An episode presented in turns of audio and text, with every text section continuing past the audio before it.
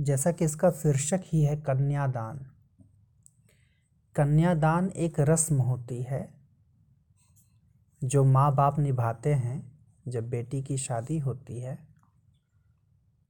तो ये माना जाता है कि माँ बाप कन्यादान कर रहे हैं।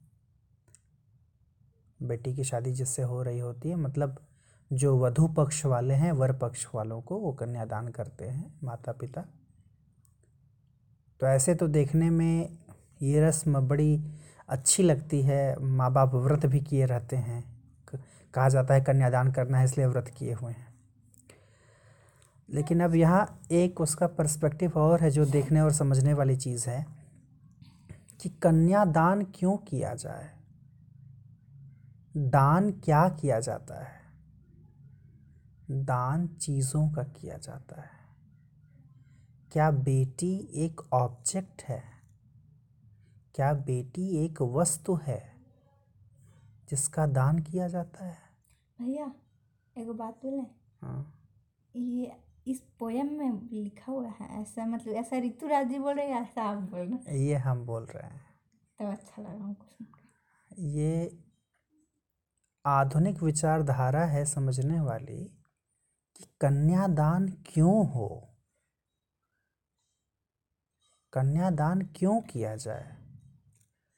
जो रस्म है, इसका जो नाम है, यही गलत है।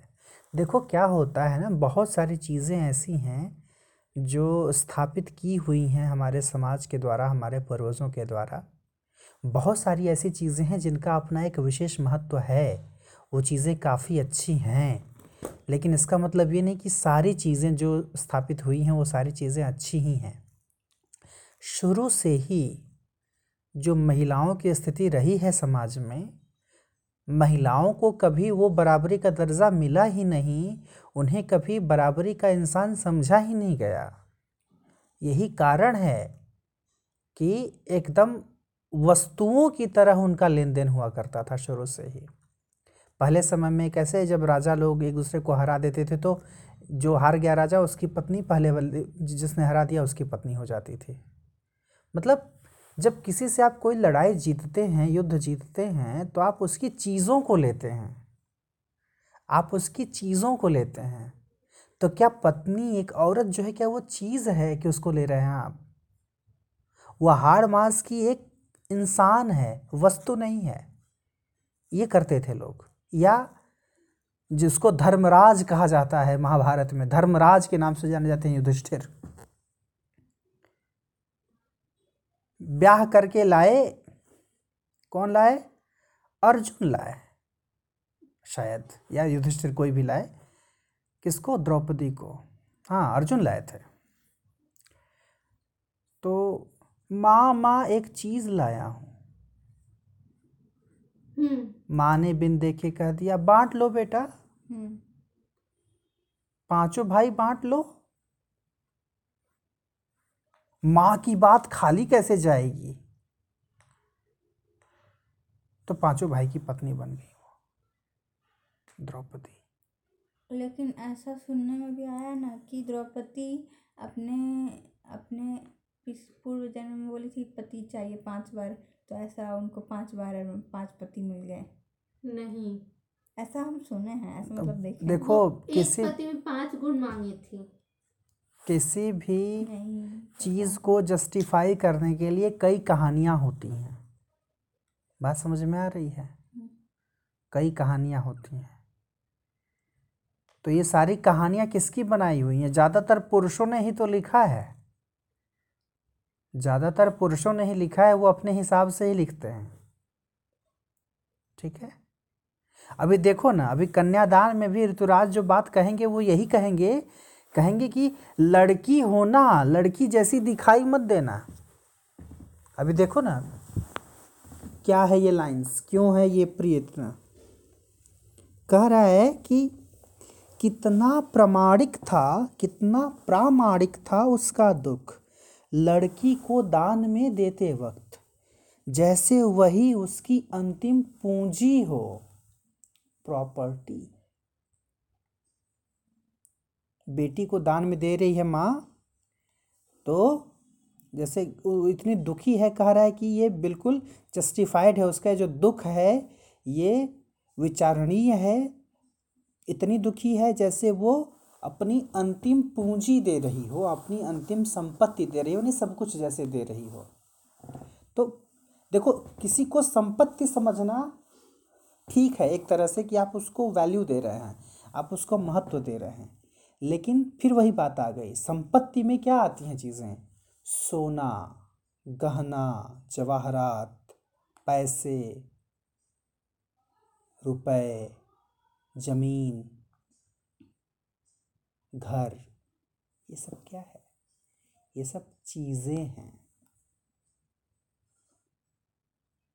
ये सब वस्तुएँ हैं। तो क्या एक लड़की एक वस्तु होती है? जैसे किस किसी को आप अपनी सबसे कीमती चीज़ सबसे बहुमूल्य चीज़ आप दे रहे हैं। चीज़ क्यों भाई? वस्तु क्यों? तो उसकी जगह पर उसको क्या बोला जाएगा? उसके जगह पर उसको क्या बोला जाएगा? उसके जगह पर उसको कुछ बोलने की ज़रूरत नहीं है। बेटी बोलना ज़रूरी है उसकी जगह पर। उसको उसको लड़की समझना ज़रूरी है, उसको सामान समझना ज़रूरी नहीं है, उसको सामान की तरह ट्रीट किया जाना सही नहीं है। तो कह रहा है कि माँ का दुख कितना प्रामाणिक था, लड़की को दान में देते वक्त जैसे वही उसकी अंतिम पूंजी हो।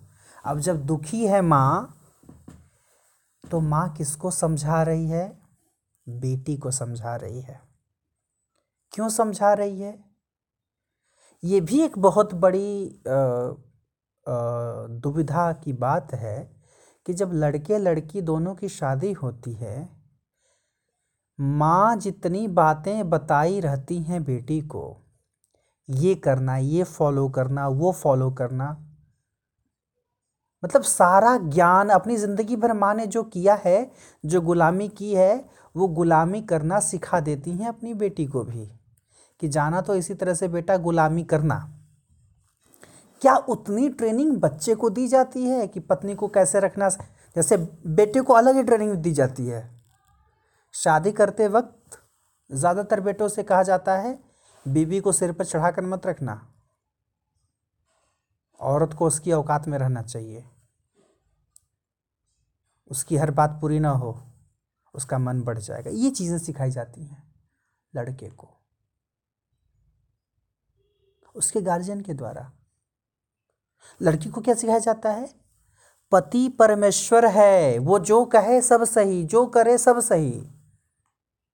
और नहीं तो हाथ भी उठा दे तो क्या है? पति है तुम्हारा। क्यों भाई? ये कहाँ से जस्टिफाइड है? कि पति है तो हाथ भी उठा देगा तो चलेगा। तो हम क्यों नहीं हाथ उठा सकते? हम भी पत्नी हैं, हम भी उठाएँगे हाथ। ये होना चाहिए ना। और फिर मचेगा हम आसान।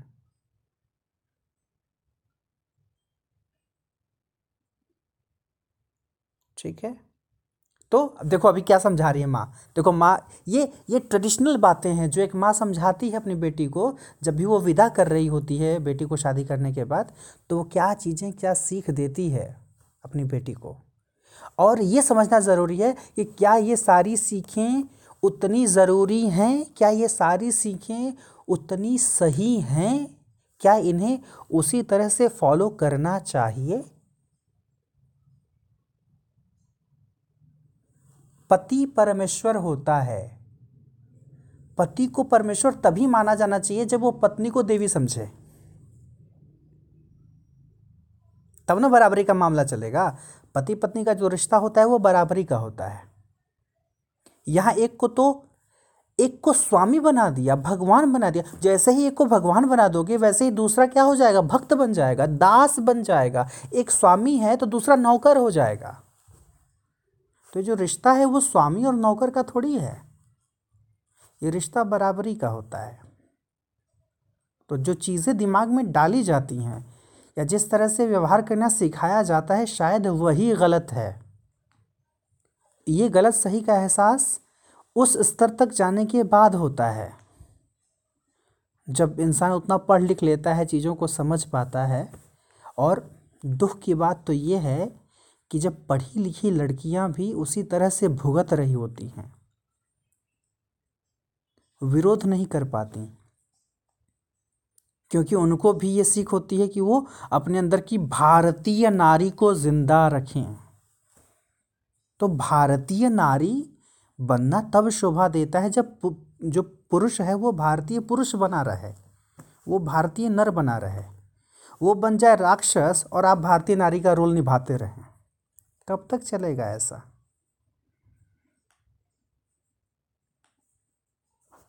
बराबरी का रिश्ता है तो रोल भी बराबरी का होना चाहिए। देखो अभी माँ क्या सिखा रही बेटी को। कह रही है लड़की अभी सयानी नहीं थी, अभी इतनी भोली सरल थी कि उसे सुख का आभास तो होता था, लेकिन दुख बाँचना नहीं आता था। यानी उम्र भी कम है। कम उम्र में शादी कर दी, लड़की सयानी नहीं हुई। सयानी का मतलब बुद्धिमान। इतनी बुद्धिमान नहीं है। सुख सुख का आभास तो होता था, वो सुख का आभास कर लेती थी। उसे दुख बाँचना नहीं आता था। इसका मतलब क्या हुआ? इसका मतलब ये हुआ कि शायद वो दुखी हो, लेकिन वो उसको एक्सप्रेस नहीं कर पा रही है, उसकी अभिव्यक्ति वो नहीं कर पा रही है। वो इसमें असमर्थ है।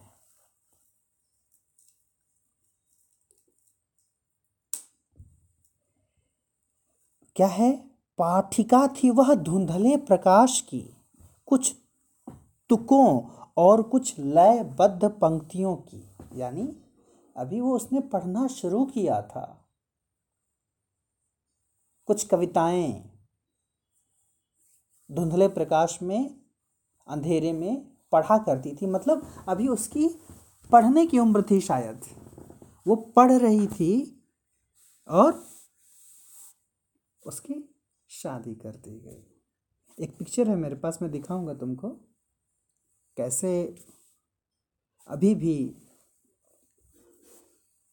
मुझे लगता है कि अगर मैं गलत ना हूँ तो साठ प्रतिशत से ज़्यादा या और भी ज़्यादा सत्तर प्रतिशत से ज़्यादा लड़कियों की शादी कभी भी उनके हिसाब से नहीं होती।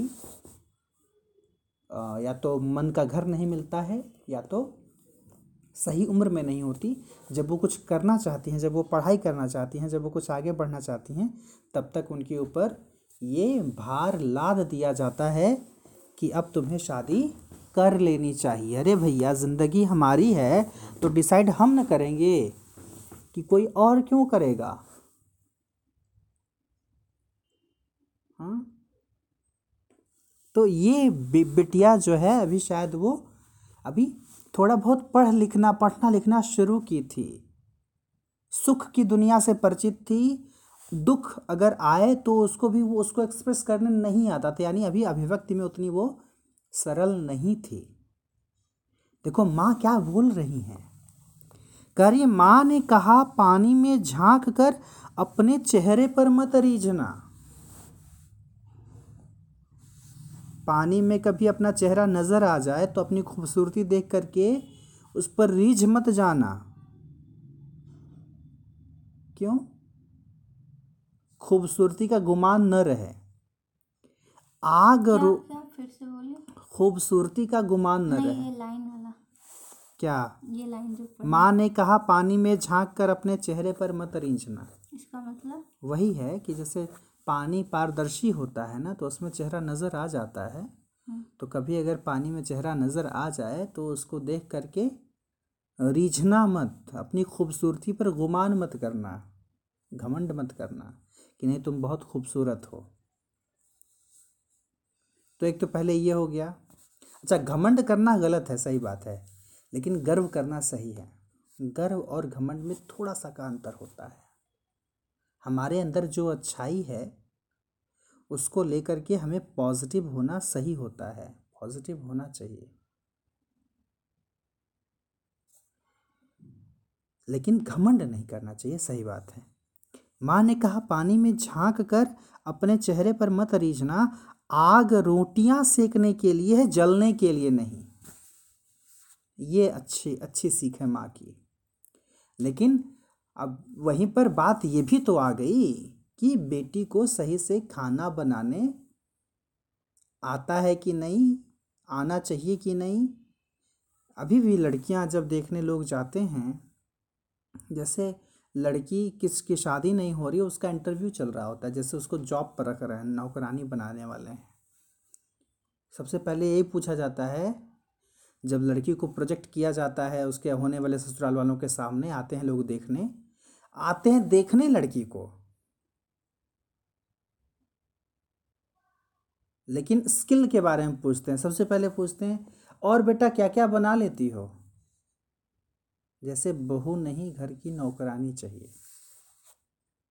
कोई नौकरानी की जो हम घर में काम करने आती है किचन में तो उसे ना पूछा जाता है कि क्या बना लेती हो क्या नहीं बना लेती हो। हम्म। पहली चीज़ तो ये है कि ये प्रश्न ही गलत है जो पूछा जाता है।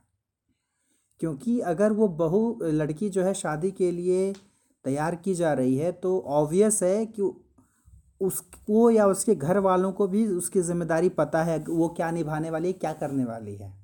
और बाई द वे अगर वो इंटरेस्ट नहीं लेती है बनाने में तो आप क्या कर सकते हैं उसके लिए? तलाश होनी चाहिए गुण की। तलाश होनी चाहिए बातचीत करके ये समझने की कि इसकी सोच कैसी है। कैसा सोचती है? इसका व्यवहार औरों से कैसा होगा? ये हमारे घर में आएगी तो कैसे शांति बनी रह सकती है, कैसे चीज़ें नॉर्मल रह सकती हैं। वो बातचीत से समझ में आएगा, लेकिन इंटरव्यू लिया जाता है। क्या क्या बना लेती हो? और क्या क्या आता है? सिलाई भी नहीं करती हो? इस तरह के जो प्रश्न किए जाते हैं। यहाँ देखो क्या है, माँ कह रही कि आग रोटियाँ सेकने के लिए, हाथ जलाने के लिए नहीं, या खत खुद जलने के लिए नहीं। इसका मतलब जा रही हो तो आग का उपयोग यही है बेटा कि उससे खाना बनाया जाता है। जलना मत मतलब बहुत डीप मीनिंग है इसकी भी। एक तो ये है कि खुद को बचा करके रखना, संभाल करके रखना और हाँ तुम्हारा काम है, तुम गृह गृहिणी बनने जा रही हो तो तुम्हें घर संभालना है। तो घर संभालने का मतलब बस खाना बनाना नहीं होता। तो यहाँ है कि हाँ जाना, अच्छे से खिलाना पिलाना सबको समय से। जलना मत। अब इसको अगर और डीप में जाओगे तो इसका मतलब ये है कि जो कुछ भी होगा, झेल लेना बेटा। कंप्लेन मत करना। शिकायत मत करना। आत्महत्या मत कर लेना। सुरक्षित रहना।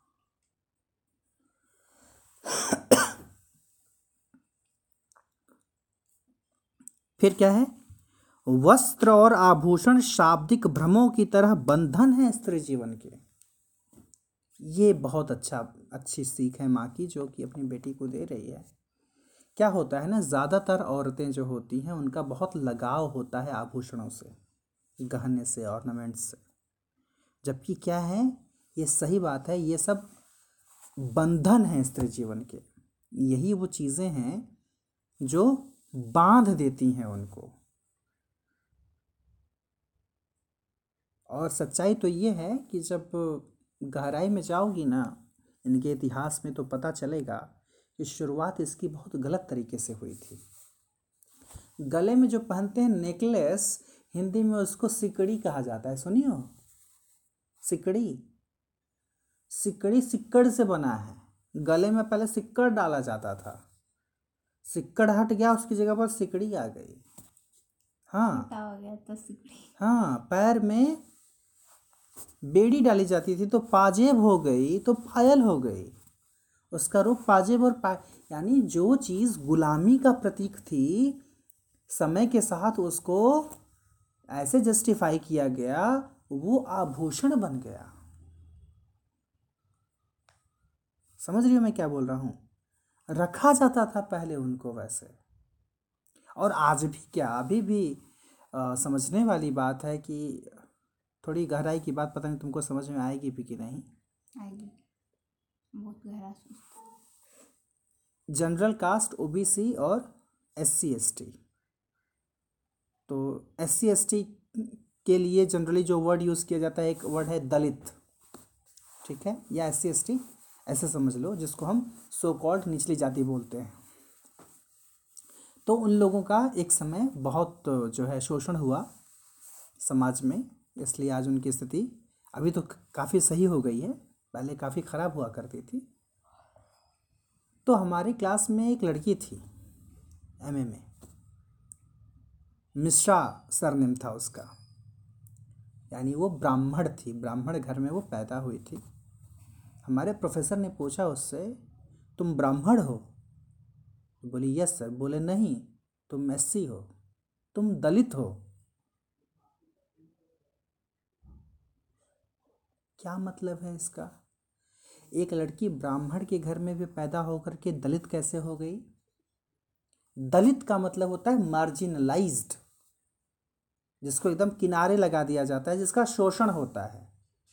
आज भी हमारे समाज में अगर हम जनरल का जनरल से भी बिलोंग करते हैं, कैटेगरी से, हम ब्राह्मण भी हैं, अभी भी ब्राह्मणों के घरों में स्त्रियों को वो सम्मान नहीं मिला है जो ब्राह्मणों को मिलता है। उनके घर में भी औरतों की स्थिति अभी दलित वाली ही है। मार्जिनलाइज्ड ही हैं वो विक्टिमाइज ही हैं वो। एक नहीं, सैकड़ों उदाहरण है मेरे पास। M A first semester second semester जब पढ़ा रहे थे तो एक लड़की थी, उपाध्याय सरनेम। शादी होने वाली थी, उसकी बड़ी खुश थी। शादी हो गई, उसके बाद थर्ड सेम में जब वो आई, अभी हमारे यहाँ चर्चा का विषय था कि मतलब ससुराल वाले ढंग से पढ़ाई नहीं करने दे रहे हैं। वो नहीं चाह रहे हैं कि वो जो है पढ़ाई को कंटिन्यू करे, वो निकले घर से। क्यों भाई? शादी करके कोई लड़की अगर किसी के घर जाती है तो क्या वो गुलाम बनने जाती है? क्या उसका अपना जो अस्तित्व है, वो ख़त्म हो जाता है? क्यों ख़त्म कर रहे हैं उसको आप? ज़िंदगी उसकी है उसको उसके हिसाब से जीने दीजिए ना। क्या दिक्कत है? अगर वो पढ़ना चाहती है, क्या दिक्कत है? अगर वो जॉब करना चाहती है, उसकी जो इच्छा है करने दीजिए उसको। शादी करके नहीं लाए, जैसे खरीद करके ला रहे हैं, गुलामी कराने के लिए ला रहे हैं। तो ये है स्थिति। और यही कारण है कि अभी भी जैसे मुझसे कोई भी अगर लड़की पूछती है आगे की पढ़ाई के बारे में, क्या करें सर? ये अभी नहीं करें, बाद में कर लें क्या सर? शादी के बाद हो सकता है कर सकें। बोले, शादी के बाद तो कुछ करने के बारे में सोचना मत तुम, क्योंकि कोई गारंटी नहीं कि कैसा कौन मिलने वाला है। जो करना है अभी कर लो और शादी को थोड़ा पोस्टपोन कर दो।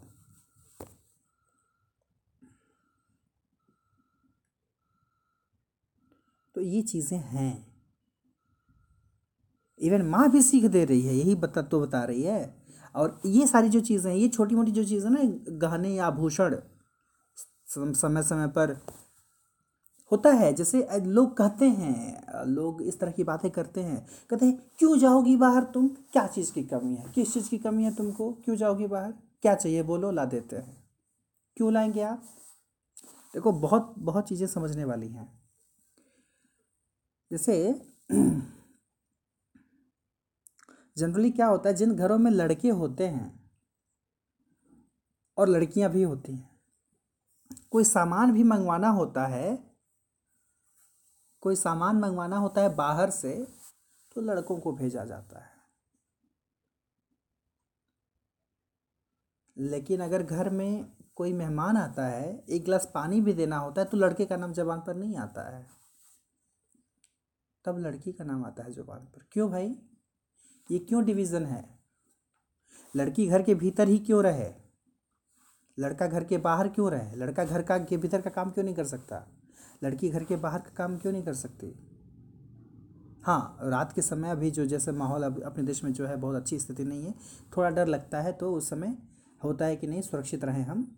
घरों तक ही सीमित रहें, बहुत बाहर ना निकले बिना कारण से। लेकिन नॉर्मल कंडीशन में एक चीज़ समझो जो लोग बाहर निकलते हैं जो बाहर जाते हैं उनको बाहर की दुनिया का एक्सपोज़र मिलता है। और जब बाहर की दुनिया का एक्सपोजर मिलता है तो उनका दिमाग खुलता है। उनको चीज़ें मालूम होती हैं। जैसे घर में भाई बहन दोनों हैं। बहन को एक रफ चाहिए निकल नि, जाए निकलने। कहाँ जा रही हो? रफ लेने जाना है। Rough pen. रुको हम ले आते हैं। क्यों भाई? वो अपंग है क्या? आप क्यों लाएँगे? वो क्यों ना लाए? और दिक्कत की बात यह है कि बहनों को भी लगने लगता है कि भाई है तो क्यों नहीं ला रहे? हम क्यों जाएँ लाने? ऐसे सोचती हैं सब बेवकूफ़। जबकि बात यह है कि अगर तुम किताब की दुकान पर जाती हो एक रफ लेने तो तुम केवल रफ नहीं देखती हो। तुम और बहुत सी चीज़ें दुकान में देखती हो एक साथ में। जिससे तुम्हारा, जैसे शॉपिंग मॉल में आदमी जब जाता है तो क्या सब कुछ खरीद ही लेता है? नहीं ना? लेकिन एक आइडिया हो जाता है क्या क्या चीज़ें आई है मार्केट में। किस किस तरह का प्रचलन है, लोग क्या चीज़ें पसंद कर रहे हैं। कौन चीज़ें, किचन की कई सामान ऐसे हमको नज़र आते हैं, नए नज़र आते हैं, अरे ये भी है, ये किस चीज़ के लिए यूज़ होता है। तो इससे क्या होता है, हमारा ज्ञान बढ़ता है। जब हमको एक्सपोजर मिलता है तो हमारा ज्ञान बढ़ता है। तो वो एक्सपोजर लड़कियों को कम से कम दिया जाता है समाज में। इससे उनका नुकसान, और बाद में वही लड़कियाँ जब बड़ी होती हैं, शादी हो जाती हैं कहीं उनको जाना होता है उनको हाउसिंग कॉलोनी से यहाँ आने के लिए कहो। किधर से जाना है? नहीं पता हम भूल जाएँगे। हम बुला देंगे। होता है। आइडिया नहीं है। जब एक्सपोजर ही नहीं मिलेगा तो आइडिया कहाँ से? उसके बाद कहोगे तुमको कुछ नहीं आता तुम बेवकूफ़ हो। तुम्हें कुछ कुछ नहीं आता है तुमको कुछ नहीं मालूम है। तो शुरू से वही किए हो तो क्या होगा? एक्सपोजर नहीं दिया ना तो क्या होगा? बात समझ में आ रही है? आ रहा है समझ में? हाँ हाँ। हमारी दो बहनें हैं। बड़ी बहन जिसकी शादी जब मैं बारहवीं में था तभी हो गई। और छोटी बहन जिसकी अभी अगले साल होगी। मतलब 2010 से 10 साल 10 साल का अंतर है दोनों की शादी में। दोनों की उम्र में केवल एक साल का अंतर है। उम्र में केवल एक साल का अंतर, शादी में दस साल का अंतर। और उसी हिसाब से व्यक्तित्व में अंतर आ चुका है। हम ये कहते हैं कि दोनों मुझसे बड़ी हैं, लेकिन हम कहते हैं कि बड़ी वाले को मेरे पिताजी ने पाला है, छोटी वाली को हमने पाला है, जबकि हमसे बड़ी है, डेढ़ साल। एक्सपोज़र एक्सपोज़र दिए उसको। कई बार ऐसा हुआ कि जैसे वो बोलेगी कि हमको यहाँ से यहाँ छोड़ दो, हम बोले, क्यों छोड़ दो? जाओ अपने से। नहीं छोड़ेंगे। हो सकता है एक सुपरफिशियल लेवल पर देखने पर लगेगा कि कैसा नालायक आदमी है, नहीं मान रहा है। लगेगा ऐसा। लेकिन सच्चाई ये है कि अगर नहीं छोड़ा जाएगा उसको, उसके ऊपर तो वो कभी नहीं सीखेगी। कैसे क्या करना है? अब बनारस से उसको घर जाना रहता है तो वो अकेले आ जा सकती है, माँ को लेकर के आती जाती है। पहले घर से दूर छः किलोमीटर मार्केट था वहाँ से आने जाने में उसको डर लगता था। एक्सपोजर का नतीजा है। अच्छा इसीलिए आप कहते हैं कि स्पीच खुद से लिखा। हाँ। ये सबके लिए ज़रूरी है। अपंग नहीं बनाना होता है किसी को। रास्ता दिखाना ज़रूरी होता है।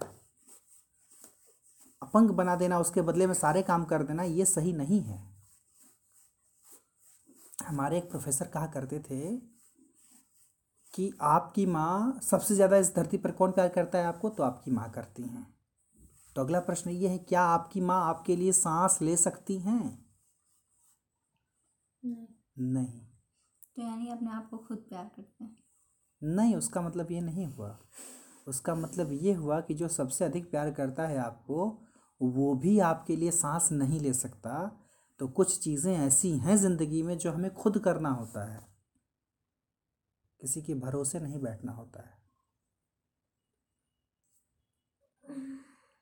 ठीक है?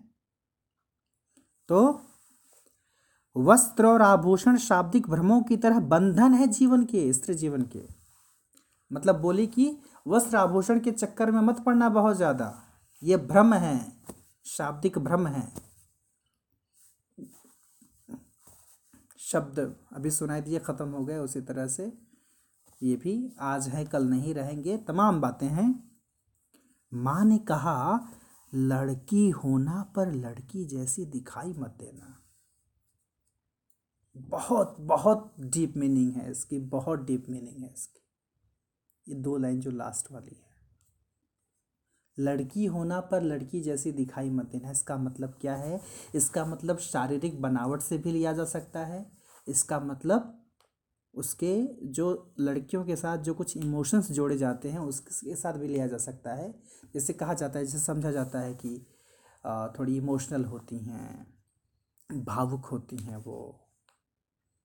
तो बहुत भावुक मत रहना या एक है कि लड़की होना, लड़की जैसे दिखाई मत देना। और यही कारण है जो सिखाया जाता है नहीं लड़कियाँ अगर मान लो सूट सलवार पहनी है तो पहला प्रश्न ये होता है कि दुपट्टा क्यों नहीं ली हो तुम?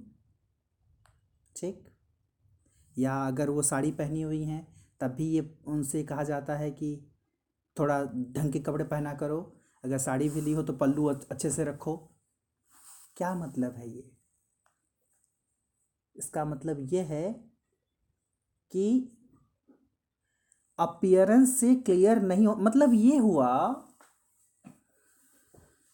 मतलब ये हुआ, जैसे एक जो मुसलमान औरतों में होता है बुरका पहनने की जो प्रथा है, क्यों है? सब कुछ ढक करके क्यों रखना है? शरीर का हर अंग ढक करके क्यों रखना है? सामने वाले को नज़र न आए कि आप क्या हैं, आप कौन हैं? आपको पूरी तरह से अपने आप को ढक करके रखना है। तो अब ये लड़की होना लड़की जैसी दिखाई मत देना का मतलब यही होता है। और देखो जैसे घरों में नहीं घरों में अ, कितनी इन चीज़ों को लेकर के बहुत ज़्यादा बहुत ज़्यादा वो तमाम नियम जो बने होते हैं। जैसे घूंघट करने वाला एक नियम है। अपने ही घर में है घूंघट करके हैं। व्हाट द हेल अपने घर में हो घूंघट करके हो। क्यों भाई? भसुर हैं ससुर हैं। तो घूंघट करके रहना है। काहे का अपना घर फिर? घूंघट करना, ऐसे तो हमने प्रथा बना रखी है बहुत अच्छी। मतलब क्या है उसका? मुँह छुपाना ना। कोई पाप किए हो, मुँह छुपा रहे हो? क्यों छुपा रहे हो मुँह?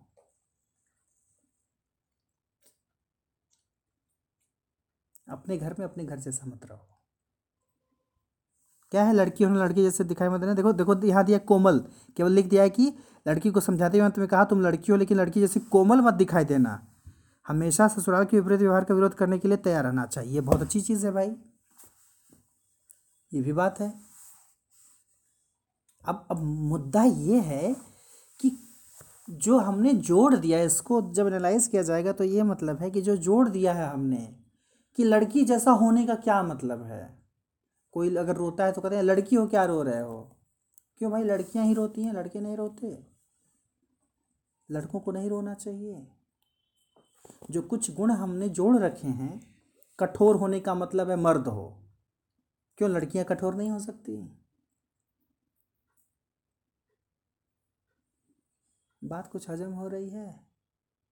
अभी पूरा पढ़ो अपने से तो समझ में आएगा। मैंने तो काफ़ी लंबी व्याख्या दे दी है। तैंतीस मिनट तक बोला हूँ मैं लगातार।